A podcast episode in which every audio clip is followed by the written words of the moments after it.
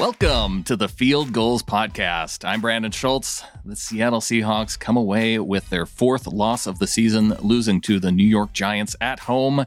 They fall to eight and four. The Giants move to five and seven, still leading the NFC East, and they lose by a score of 17 to 12. Here, joining me to talk about it is Stuart Court from the Pedestrian Podcast, the UK Seahawkers podcast. Stu, it's been a while since I've had you on, and uh, this this wasn't the, the kind of reunion that I was expecting when we set this up. no, it wasn't. I, I thought we'd have some fun. We're going to like have like 35, 40 points to talk about. Six, I don't know. You know, just... I, I wasn't really expecting a score in the 30s in this game, no, but no, I no. was expecting a, a, win, and I was expecting a, a pretty good defensive performance. And if you would have told me at the start of the day that the Seahawks defense was going to give up 17 points, I'd say, okay, I, I know that Russell Wilson can put more points up on the board than that, but this had to be one of the worst games of football that we've seen from Russell Wilson this season. I think it's one of the worst games we've seen from Russell Wilson in what nine nine and a bit years. I think he's he he looked he looked like a baseball player with the yips it, at certain points. He just he double clutching everything. He was always. I mean, obviously we don't know what the play calls were showing him or telling him to do with the reads and stuff, but he just he just looked way way off, and the whole the whole thing just kind of went down with how he looked and how he felt, kind of thing. It just it was. I mean, it, like we of point to the fact that they shut out Lockett and DK because they both got like seventy odd yards each. It's not like they did that. Like the tight ends were relatively involved. Carson was going at a pretty steady clip. It just it's, it, it all comes to the quarterback just when it comes to it, not making the play which he has so often this season and obviously over the last nine and a half years. It was just hopefully uncharacteristic, but it's a worry when it's stacked up against what he's done for the last three and a half, four weeks. Right. You go back to the Philly game, and then it seems to kind of continue into this game. And one of the things in the post game press conference, Russ was asked if he was indecisive. And I, I don't know if that was quite the right characterization. I thought Russ was decisive in this game. We did see him, you know, like you were saying, he had a couple of those double clutches on when it looked like he was going to attempt to throw downfield, decided to tuck it away. And a lot of times those ended up being huge sacks. He was sacked five times for almost 50 yards. And, you know, there were moments in this game where it was a 15 yard sack. And that really put him in a bad spot. So it wasn't, I think, that he was indecisive. It was just he was consistently making decisions that didn't work out. It just didn't work. Whatever they planned just didn't work. And again, they just didn't seem to change things up either quickly enough or at all or correctly enough, if that's right. the right English. But it just, it just, I don't know. It's just one of those days, I guess. But it's, I think, I, I, I've said for a few weeks on our podcast that I really don't think Russell Wilson trusts the people, all five of the guys ahead of him. Like, I think obviously a Pocic out for a few weeks, we had Patty out for a few weeks. And the last two games, he's had no Brandon Shell, who's been probably the best off-season move they made, or free agency move they made. He just shored up that right side. But with Ogbuehi last week and um, Chad Wheeler and uh, Jamarco Jones, who I quite like, and he's looked steady. Mm-hmm when he's been called called upon in like limited action. Jones was, did look better than Ogbuehi, I thought at least, but yeah, still it, it, did look it did seem like Russ wasn't completely comfortable. Yeah, so I, I think that's a massive thing. I, uh, way more than the Carson effect maybe had. I just don't think he trusts the protection in front of him, and I, I think the injuries on that unit are starting to catch up with him mentally maybe, but it's, it's definitely catching up and affecting the team on the offensive side of the ball, I think. Well, and you talk about them not making adjustments quickly enough. That was one of the things that we heard from Russell after the game was that in the second half, they tried to go to more taking the quick throws, taking what was there, not quite looking for those big plays downfield. And I don't know why they didn't necessarily start with that early on because the first drive looked relatively good for them because they they hit Tyler on a on a pretty nice play downfield. And they get all the way down to the 13, but then you have three straight incompletions inside the red zone. They have to take a field goal. So, you know, there's four points there that you wish that they could have back. On the subsequent drives, all throughout the first half, Stu, it was eh, on that second drive, you know, it's it's third and five. Russ drops back, hits his back foot, and it seemed like they had a play call that it didn't even look like there was a guy turning around waiting for the football when Russell Wilson hit the back of his drop. So You know, that is curious to me because you see that week after week in those short yardage situations where they don't even have a guy that seems to be looking for the football on a relatively short third down play when all you need to do is drop back, get the ball out quickly, and get the first down. But back on that, the red zone position, I, I, that's the first alarm of the day. Really, it was like, okay, we've got the ball here. We've been really good in the red zone so far this season, but it just like the three passes. You're like, okay, Chris Carson is clearly still nowhere near 100%. Carlos Hyde is clearly not near 100%. If you're not handing the ball off to running backs who have proven this year and obviously years past more more often than not with both of them that they can get the ball in and do things to the positive effect of the offense. I just that, that was the first kind of okay, this might be one of them. That you know what that wasn't quite it for me though. The the thing for me was on the third drive of the game was when they crossed midfield. It was fourth and six. Russ had just picked up 12 yards, and they were kind of in that sweet spot of the zone where, okay, 55 yard field goal. Pete Carroll was saying that it's outside kind of the range that they set at the start of the game. So they weren't going to go for the field goal. But fourth and six, and you, you got to think that your defense going up against a backup quarterback, why not go for it in that situation? But maybe maybe the answer is because we saw what they did when they went for it in the other fourth down situations and they just didn't execute. So I, you know, that but that was the first flag to me of of why opt to punt it in that situation when, you know, fourth and six.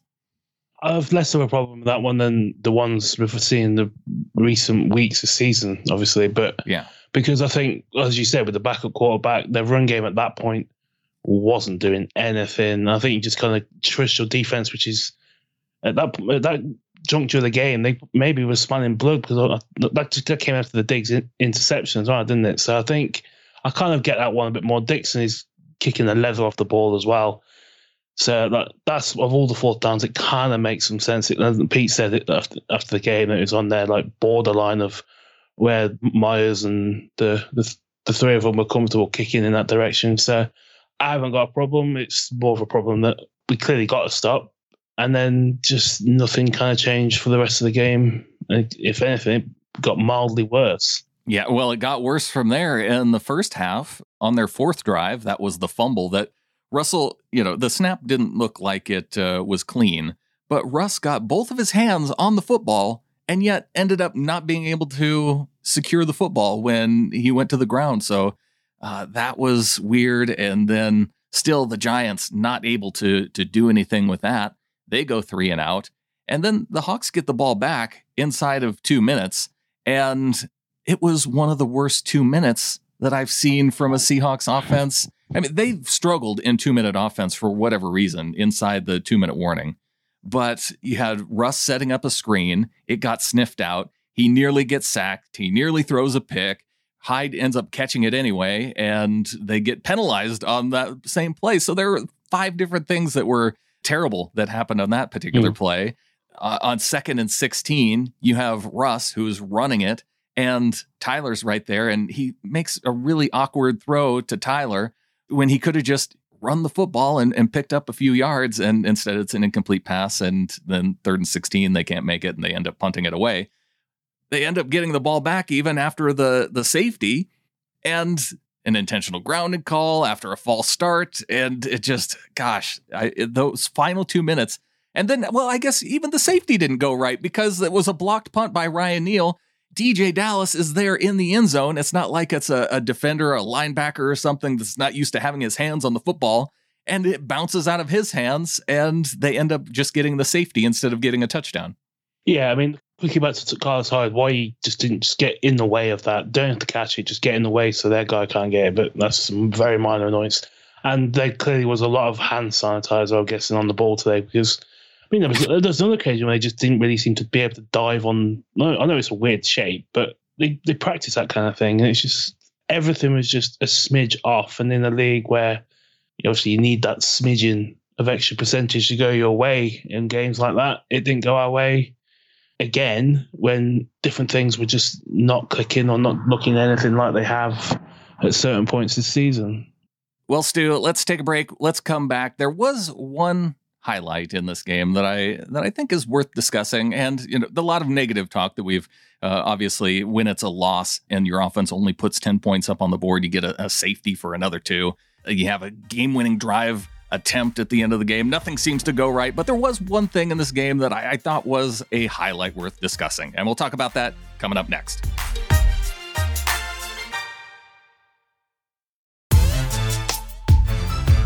Talking to Stuart Court of the Pedestrian Podcast, breaking down the Seahawks' fourth loss of the season. And man, I know I was gonna, I, I, know I teased going into the break that I wanted to talk about something positive, but to be the first team that loses, the first winning team that loses to an NFC East team, I, I'm struggling with that, Stu. Yeah, it's me and Adam on the Pedestrian Podcast. We have our soccer teams and we kind of use their abbreviated names is like a term for things that only happen against us. So Spursy or that's Kovbat kind of thing. And that that's very Seahawks. That of course it's us who loses. I mean, I'm just kind of disappointed we didn't lose 17-5 because that was a, I'm pretty certain that's a scorigami. 14-5 definitely was. So just to try and just take something out of it, just something that we can go. Yeah, hey, all hey, of our scorigamis cool. though have been in wins, Stu. Yeah, I don't want to take. True. I don't want to have true. it be the first scorigami loss. That's true. That was that was just it's just clutching at straws at that point. A night when you, I was actually on Scorigami website as well. Just going, oh, oh that can happen still. But um, but yeah, it's we said in the pod uh, this week, a previewing the game, that like the Giants' defense is good. It's just if it was good enough to stop what we saw more often than not this season, anyway, from Russell Wilson, and the answer was a resounding yes, apparently.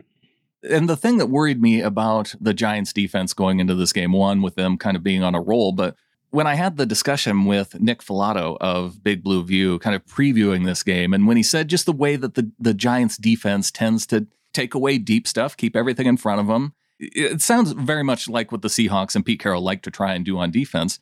But for whatever reason, Russell Wilson seems to struggle with just being patient and taking what's there. They're, they mm. want to go for the big plays. So I did have that bit of concern going into this game. I just thought with Colt McCoy uh, being you know qu- uh, quarterback for the Giants, and I feel like I was right to think that because mm. Colt finished the day 13 to 22, 105 yards, and he had the one interception to Quandre Diggs, and and yes, one touchdown.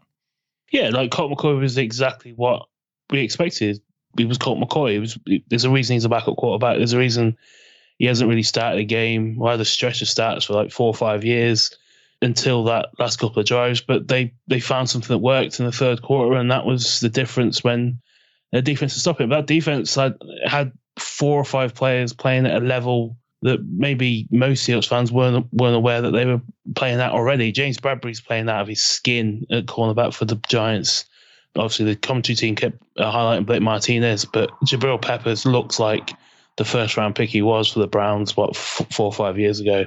So mm-hmm. they've got, and all those players stepped up, and it just happened that we had just failed to step up when the time on the play needed to happen today. It just, yeah, th- yeah, I just saying, just their defense is good and their gems, their star, their like core of that defense for the next few years were the difference makers and kind of nullified anything we tried. And I mean, the amount of times Jabril Peppers was breaking up passes, obviously had this big sack on Russell Wilson as well. Bradberry kind of kept Metcalf relatively quiet. I think the two biggest plays Metcalf had was made against the other guy, uh, Yidom, or Yidom, however you say his name. But yeah.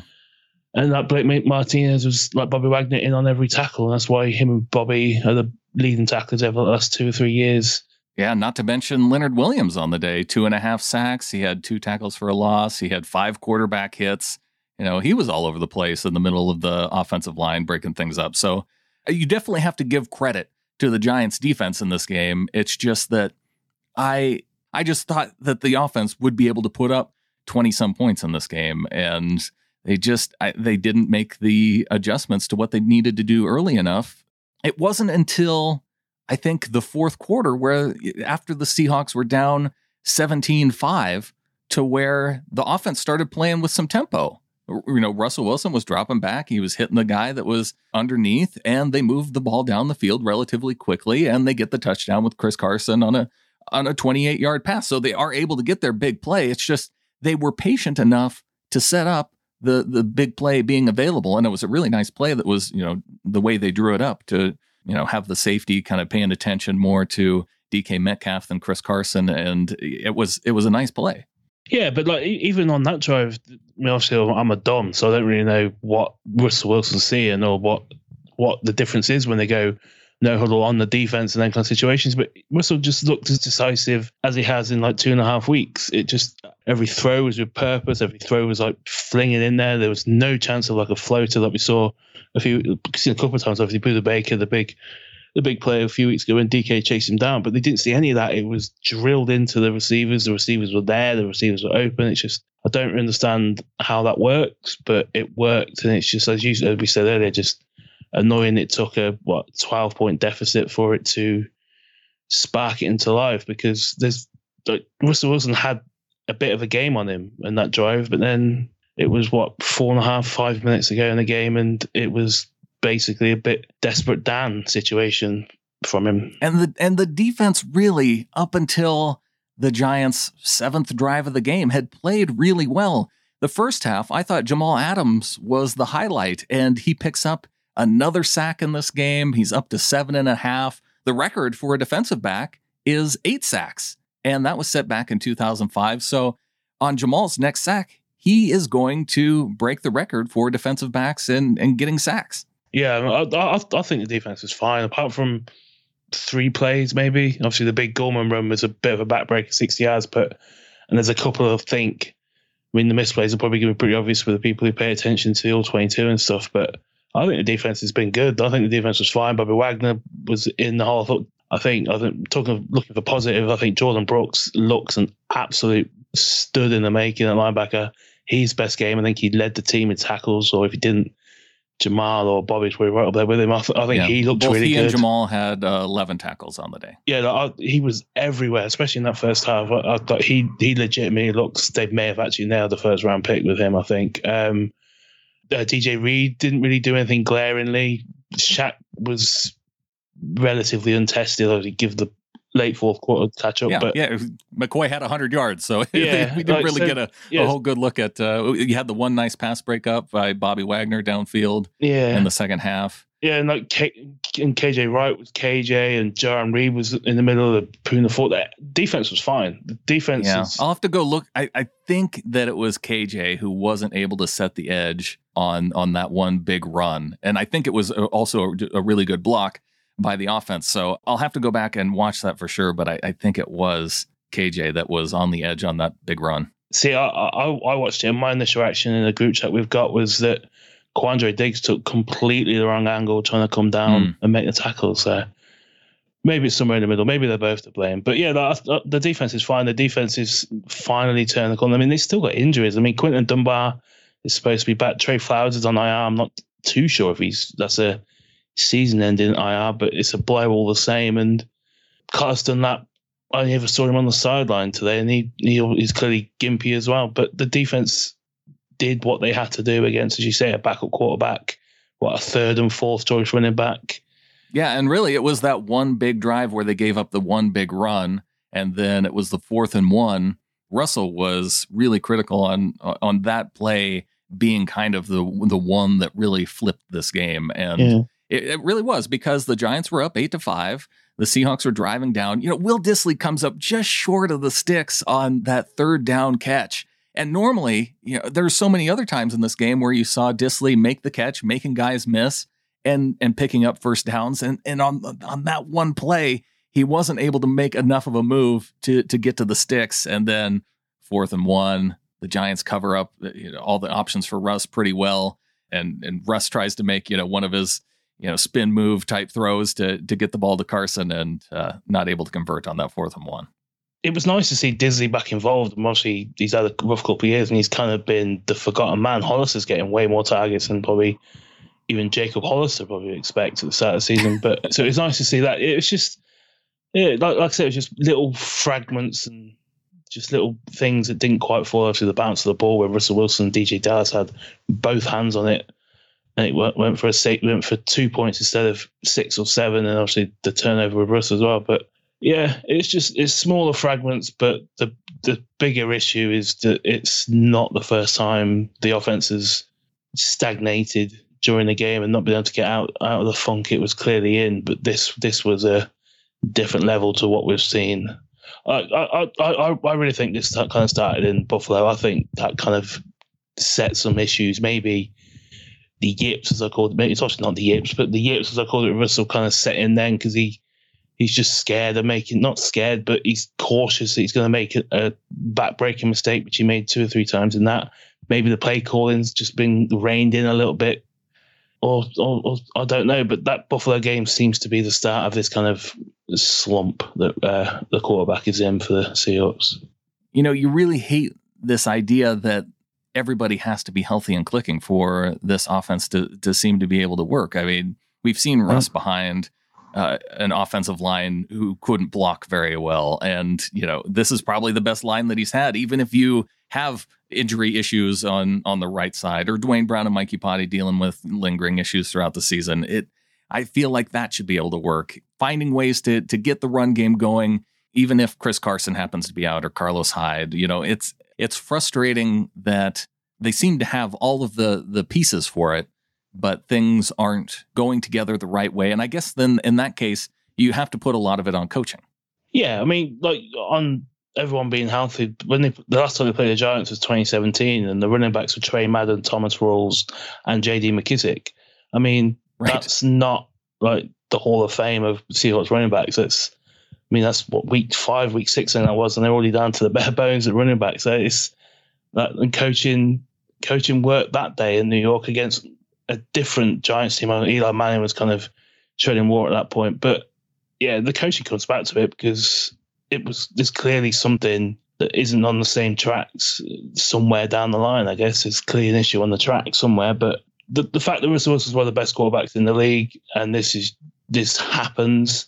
It's just the fact, as I said, it's not the first time in the last month, and that's slightly concerning. But the schedule is not looking great now. I mean, the Washington D line is better than what we've just give up five sacks against. Right. So that's a bit of a concern. Um, the Jets the, the played Jets, almost well enough to win today yeah, against the Raiders. And Denzel Mims looks really good as a rookie, and we don't really know who's going to play both cornerback spots next week. And at the start of the season, we're giving up all the long plays, which is obviously not happening now. But after today, maybe there's another correction coming. So yeah, it's just. I mean, the Seahawks. Uh, I think they on the NBC pregame for Sunday night game, they said it was a 98% chance that the Seahawks are making the playoffs. So we're in the we're in the game, but our game, our, our game is to be better. Oh yeah, I and I don't have any doubt that the Seahawks aren't going to the playoffs this year. No. It's just going into this game, you had the expectation of, or or at least the hope that okay, with the Saints playing with a backup quarterback, maybe they can lose one or two down the road. With the Green Bay Packers, you know, could they lose one or two of their tough matchups going down these last five games? And could the Seahawks get to that number one seed? And with the loss tonight, with the Rams getting the win, it just looks like the number one seed is out of reach, and maybe even the winning the division is in question to lose to the Giants, it makes me, you know, it, it totally changes my mindset, I guess, going into these final few weeks. Yeah, I mean, the thing is that it kind of puts us in the driver's seat for that fifth seed, which will end up playing probably the Giants. So that'll be right. fun to go through that. No, I, I, think you can say it would definitely be the Giants. Because even if they get to, I mean, even if they play well going down the stretch and they get to eight wins, I think they're still going. That's still going to be the four seed. Yeah, yeah, yeah. Uh, it's it's them or Washington, obviously, at this point. Washington, oh, right. yeah. Washington, Alex Smith, they've got the Steelers tomorrow, and if all of new, all of well, the blue half of the New Jersey Swamp are going to be wishing for um wishing for the Steelers tomorrow. But yeah, look, I, I think the Giants will win the East. They've looked good the last couple of weeks. I mean, they gave Jared Goff some issues about a month ago. But obviously, that's Jared Goff, and he has his own issues to deal with every week. But it's um we'll probably spend the whole week fretting and we go and put up 42 or something ridiculous in New York. That would make me feel a little bit better, but beating a winless team would just fall in, in line with, you know, like I would have expected this week to have gone. Like get the win and go on your way. Yeah, it's the perfect get right game in there next week with against the Jets, I guess. I thought that I thought the same thing about the Raiders going and playing the Jets, and then you know they barely squeak out a win. So now, see again, it's changing my mindset. Now I'm worried about the Jets, and I, I didn't want to be in that space, that headspace going into this final game. Stu, I really want to thank you for coming on and help me break down this game against the New York Giants emotionally you, your emotions are much more tempered now than what I think we can expect from your co-host Adam on the Pedestrian Podcast this week? Uh, I think both of us. I'm just really tired. That's right. Yeah, over you're you're over there in uh, in England, and uh, much later in yeah. the in the evening for you. Yeah, it's half two in the morning, and I'm going straight to bed. Uh, once once we've uh, stopped, but yeah, dissected. Like, yeah, the podcast will be out this week. We've had a, from a guest with me and Adam having some fun. We're doing we're joining the Zoom crowd as well. So it's it's been fun last few last few months. We're after what 130 episodes hitting our stride. So maybe maybe that's all the Seahawks need to do over the last month of the season. We'll then we'll have some fun, possibly maybe in January. It's 2021 it can't be any worse than 2020, can it? So maybe that's what we got to look forward to. You know what? That was one thing that I was very thankful for because walking out of the stadium after a game like today would have been one of the worst feelings imaginable. I, have yeah. done that walk before on a game that you feel like you're supposed to win, and uh, so I'm I'm glad I, I can be glad after a game like this that I wasn't actually there in person. Yeah, that's a very good point. There was a couple of our guys over here were supposed to be going out to the game uh, this uh, in a normal year, and obviously they didn't. Um, so yeah, they must be looking at their bank account, thankful they've got that extra few figures in there than they would have. Right. And didn't sit right. through that. But yeah, like, like I said, I, I wish it finished 12 5 or 14 5. That'd have been brilliant. It kind of it kind of made it all worth it, I think. At least it would have been something, right? Yeah, exactly. yeah. He's Stuart Court. Uh, really want to thank you for coming on. Be sure and check out the Pedestrian Podcast, the UK Seahawkers podcast, and be sure and get in your ins and outs for my three in, three out show with Clinton Bonner. Send those to at Clinton Bon on Twitter. Use the hashtag 3i30. Really try hard and help Clinton out in finding some ins because there's going to be plenty of outs for this game. So, so work on trying to get those to him. And Stu, let's get on out of here. Go Hawks.